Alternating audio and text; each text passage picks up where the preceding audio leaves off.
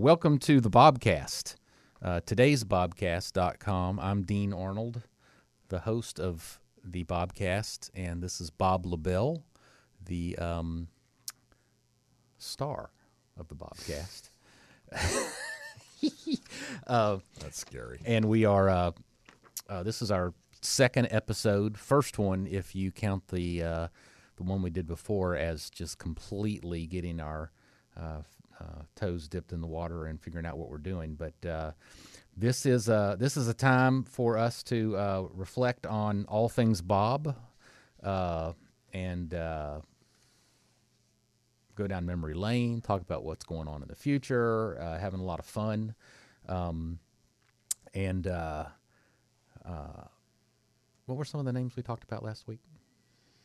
Let's Talk Bob. Let's Talk Bob. We looked at that. And Let's Talk Bob. Let's Talk Bob. Or Let's Talk About Bob. And we talked about there was one other nominee that I think we entertained, but the Bob LaBelle Show. One of the problems was LaBelle was hard to spell. People think about Patti LaBelle. There's LaBelle this, LaBelle that. So but it's not all about the domain name, but that's part of it. But right now, we're almost confirmed. We haven't put a stake in the ground, although we did buy the domain today's Bobcast. But we're looking at Bobcast because it's so darn easy to say. And in one two-syllable word, we pretty much sum up what it is we're doing. So that's fun. Maybe you should tell Bob in 30 seconds, maybe you ought to tell everybody who I am. Dean Arnold. Thank you. That would be you. I did that in less than 2 seconds. Very good. Dean Arnold is on our board of directors of Partners for Christian Media, part of the founding board from 1995 when we went on the air, and is also the creative director of a ministry effort that we started 7 years ago called Come On Let's Go. Thank you. Now, 1995, we went on the air, but was the board of directors formed, and were we talking about the station the year before that? So yes. 1994? 1994. Even 93, or do you think it was 94? Well, that's a good question. The Dean's List and all that? Was that 93 or 94? That was probably 93. 93? Could have went back as far as 92. Okay. Yeah. All right. Well, that's another story for another day. But... And I forgot to mention author, public speaker. Oh, well, thank you. Yes. World-renowned author. Yes.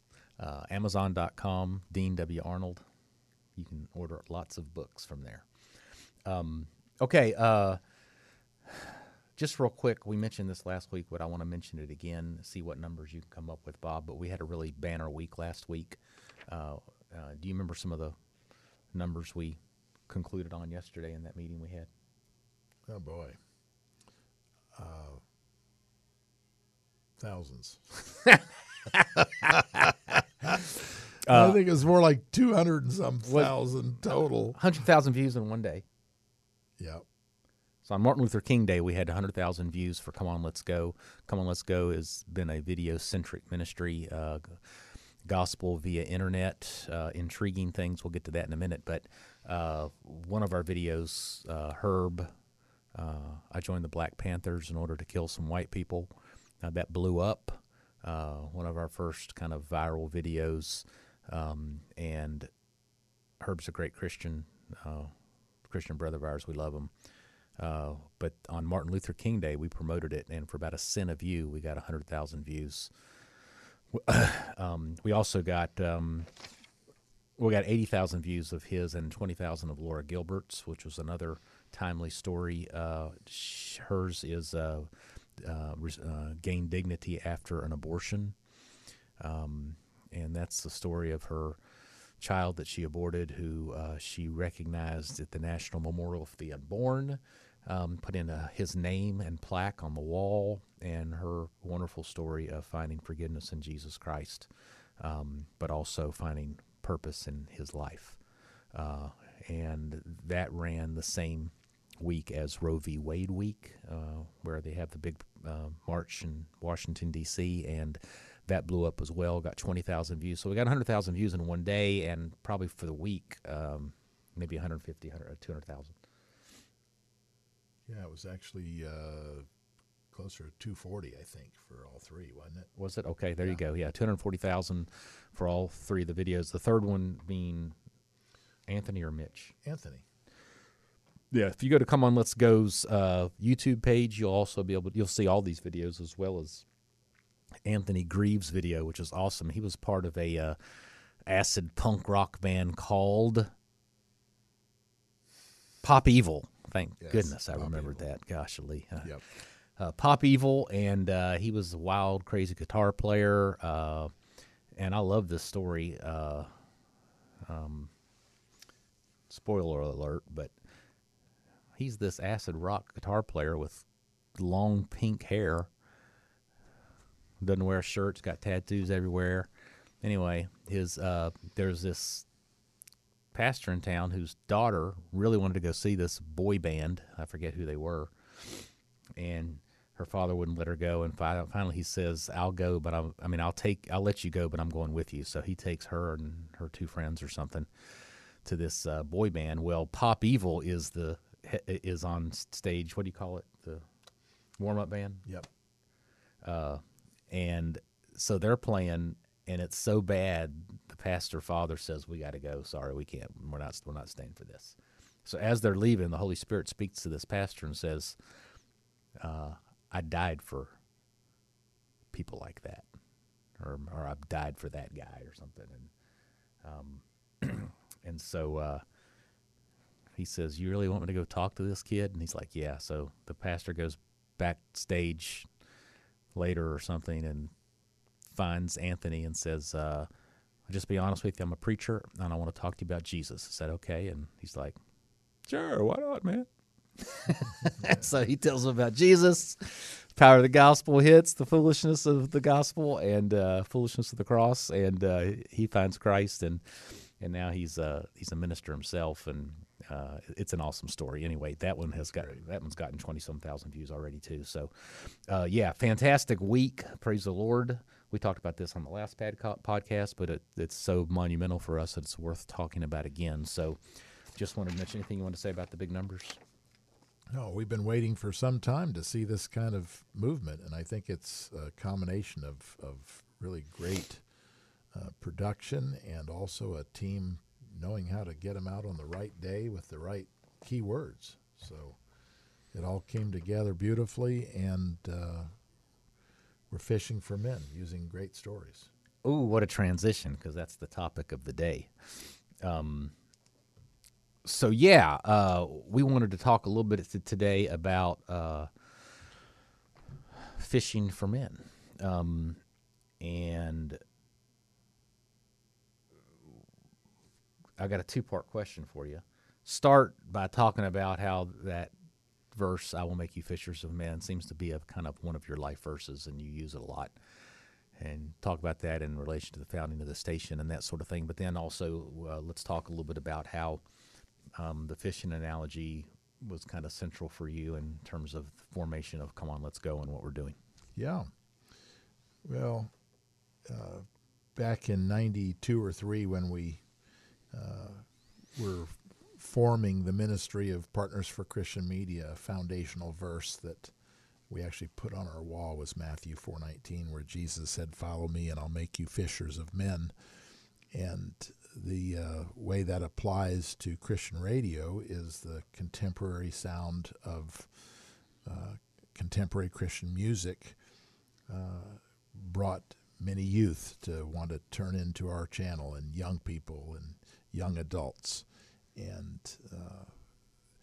that's a big part. People thought that I was just a big fan of Christian music, and that's why I wanted to start Partners for Christian Media and J-103, but the truth was it was to reach others and to reach out to our generation through the power of music. And so that's the application there. And when it came down to just back 7-8 years ago when God started laying on my heart the vision for Come On Let's Go, that Matthew 4:19 kept challenging me, and I wanted to say bothering me, but it really did. Every morning I'd wake up and that verse would be in my head.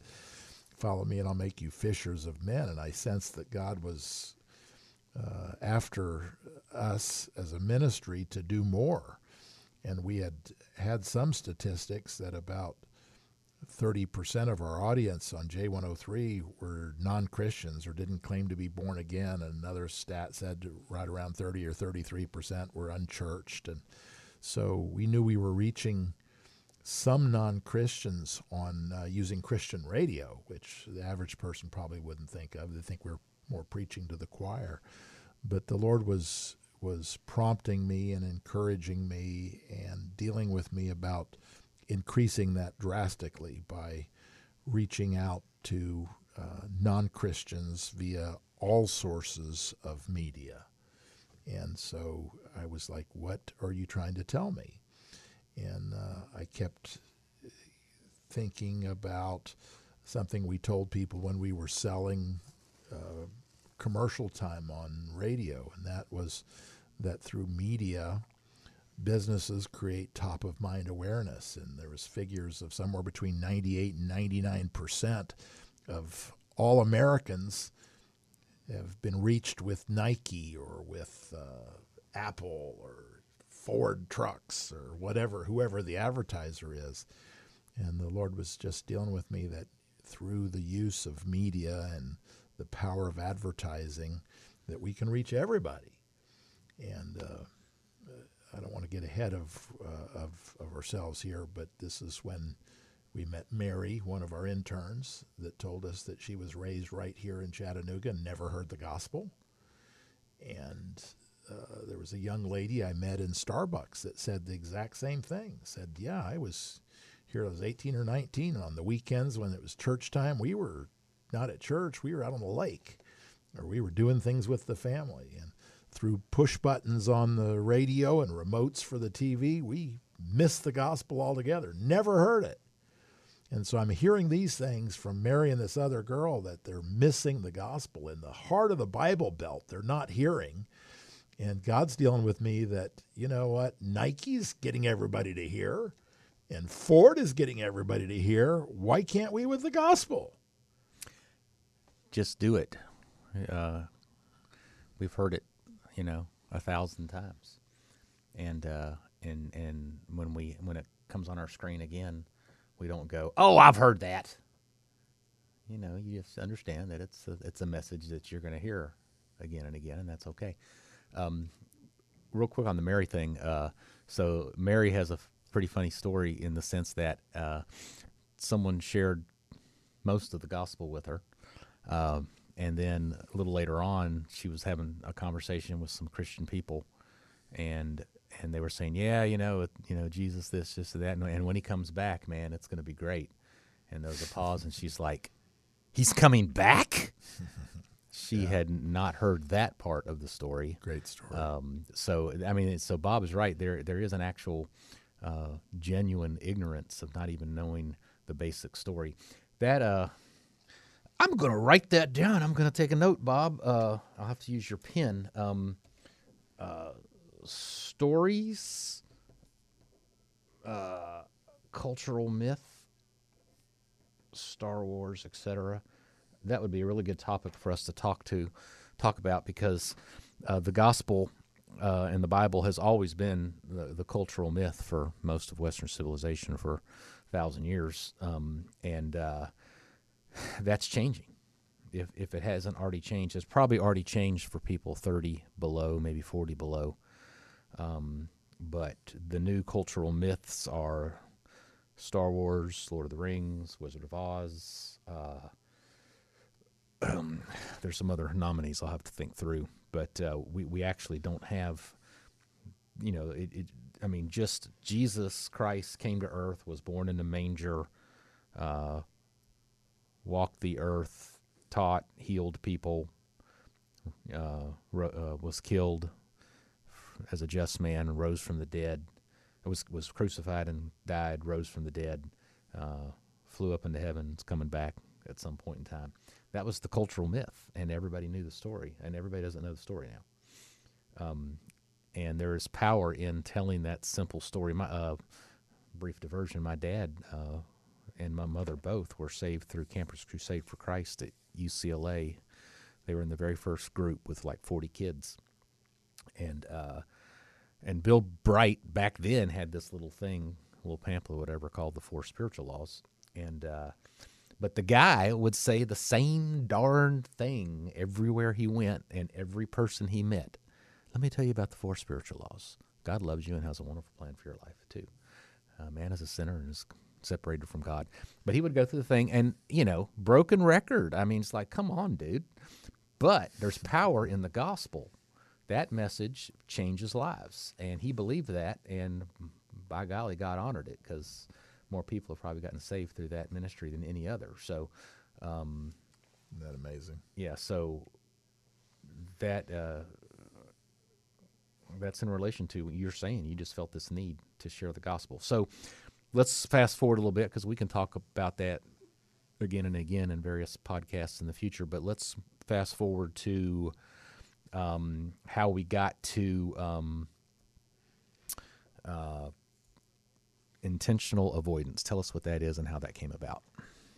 Yeah, well, Hollywood, back to Mary for a moment. Mary had said that... Hi, yeah, Mary. Yeah, Mary had said that in her testimony that you have to be stupid. She said, I was taught that you had to be stupid to be a Christian. And so... if you think about it, Hollywood and even the music industry, but our school system and our universities teach that Christianity is passé. Christians are bigots. They are homophobes. They're judgmental. They're narrow-minded. They're idiots. They're non-scientific. And they make us out to be stupid. And so the average American nowadays, the young Americans, don't even think Christianity has their answer. Like, why would I want to do that? So if you do blatant Christian programming on television, on radio, even publicly in church, there's a lot of young people that won't attend a church, won't go to Christian radio, won't watch Christian TV because they don't feel it has their answer. So that's where we came up with the term intentional avoidance. They'll avoid the gospel at any cost. And so I have this picture in my mind, since we're talking fishing for men, that you drop bait in the water and the fish see it and they go, you're not catching me with that. I'm not biting that. And they swim away from it. And so that's... Yeah, I mean, let's talk about the analogy a little bit more. I mean, you've in the past talked about, you know, like a tackle box. I mean, you got all sorts of crazy lures. You got worms. You got live bait. And then some fish are caught in nets as opposed to with the hook strategy. You know, so there's all sorts of things, and different fish bite on different things. And they can't... You know, and we hide the hook. We hide the hook, by, you know, inside the worm. You know, hair covers the hook on the fish so that you can't see it. So it's so there's a... Jesus says, "Be fishers of men." There's a sense in where we have to sort of be intriguing. We have to be coy, and you've used those analogies, and we're doing that now. Here's a question. I got an angle for you on this. Notice the pun. Thank you. I'm glad you caught that. What if someone were to charge you with, "Oh, you're being sneaky. You're not really being honest. You're doing a bait and switch on people." How do you feel about that? Well, the Bible tells us to be, as Christians, to be wise as serpents, harmless as doves. And so I think it just makes good sense. When you get in a boat and go down an inlet and you're going fishing, you don't take a bullhorn and start screaming in it that you're coming after the fish. We're coming after you in the name of Jesus. And those fish will scatter. In fact, if you go around where people are fishing, it's a rule of etiquette that everybody stays fairly quiet while that gentleman's standing on his boat casting out his line. And so you have to be intriguing and, like you said, wrap the that worm around the hook and give them some subject matter that interests them. The fish is not going to bite something that doesn't interest him. If you put some bait he's not interested in, he's going to go the other direction. So if it's a worm or whatever it is. And so we've discovered that I guess we have close to 100 topics now on Come On, Let's Go, that we have a topic for everyone. So if your interest is finance, or your interest is women, or your interest is drug addiction, or that maybe you're an atheist or an agnostic, we address those different interests, those different topics, and dangle a carrot there that make the person feel like, gee, I want to hear more about that. And early on, we did one that said, it was an atheist one, said atheist afterlife. And the young lady that shared her story on that and her husband told us that there were people that contacted her from that said, you know, I don't usually listen to Christian testimonies, but your caption and your story intrigued me, and I watched the whole thing, and I want to meet with you at... they met him at Starbucks and wanted to talk over her conversion. And so they were really pleased how they were able to share their faith with other people. And it wasn't straightforward. Yeah, the answer to the question, I think, is ultimately it has to be in love. I mean, we can all think of situations where, you know, whether it's dealing with your children or, you know, even dating, where you don't lay all your intentions out on the table, you know, at moment one, because the person's not ready for that. Now, often, like in a romance, you know, 2 months down the road, you know, it becomes clear that, you know, it's usually the guy, but it could be both ways. The guy had these intentions all along. Well, she wasn't ready for that, but 2 months later, she's thrilled and she's in love with him, and she doesn't, you know, she's not mad at him for being shrewd as a serpent early on. Right. So it's all in love. So, and then what are his intentions? If his intentions are, you know, carnal, then, you know, you could also say that's true. And if your intention in leading someone to Christ is to get into their wallet or just to have another notch on your belt because you have an ego trip and you're all about conforming everyone to into your own image, well, yeah, that could screw up your intriguingness strategy from the very beginning. But if your intentions are honorable and you love Jesus Christ and you know that he is life and there is no true life apart from Jesus Christ, and you are finding an intriguing way to help those who for some reason have been brainwashed in an opposite way, and you successfully are able to do that, or even unsuccessfully, but when you're successfully able to expose them to the gospel and then come into a love relationship with Jesus Christ, it's all good. So, it has to ultimately be based in love. There you go. Years ago, Zig Ziglar said something. I was a sales trainer, and he would teach that you had to, that it was the fine difference between a good salesman and a con man was motive. And that's what you're basically saying. You can persuade men, and like the apostles did, and be very persuasive and do everything in your power to persuade them. And that's not a con game unless you were doing it for your own benefit, for something that Bob is going to benefit from. But because we're really interested in them and have a love for them and really want to win them over, all the persuasion and everything you have in you to persuade them is a good thing. Amen. Love in all things. And I can testify that I fully believe that Bob's heart in this movement that we're doing and all the money that he's raised and will raise in it, that it's ultimately rooted in a love for these people that he has a burden for, who are sitting on their couch or looking at their laptop or their handheld somewhere and are just empty. You know, they don't know Jesus Christ, and he has a burden for them. He wants that. He wants them to know Christ. So that's all good. Let's see if I've got a. Let's talk a little bit about. Maybe we'll wrap up with this. So we have a new demographic this year for Come On Let's Go. Last year we focused on Facebook, and because Facebook's largest demographic is females, middle-aged females basically, that's where we spent a lot of our creative work. And this year, 2020, we've switched the demographic to males 25-35, which is a whole different beast.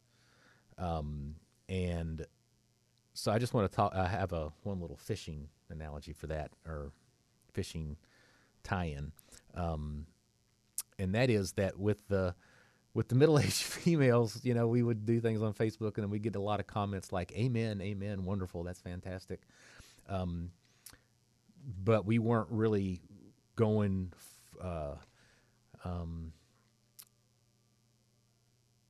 Like in a controversial way, that's not really attractive necessarily to that demographic, but with this demographic will be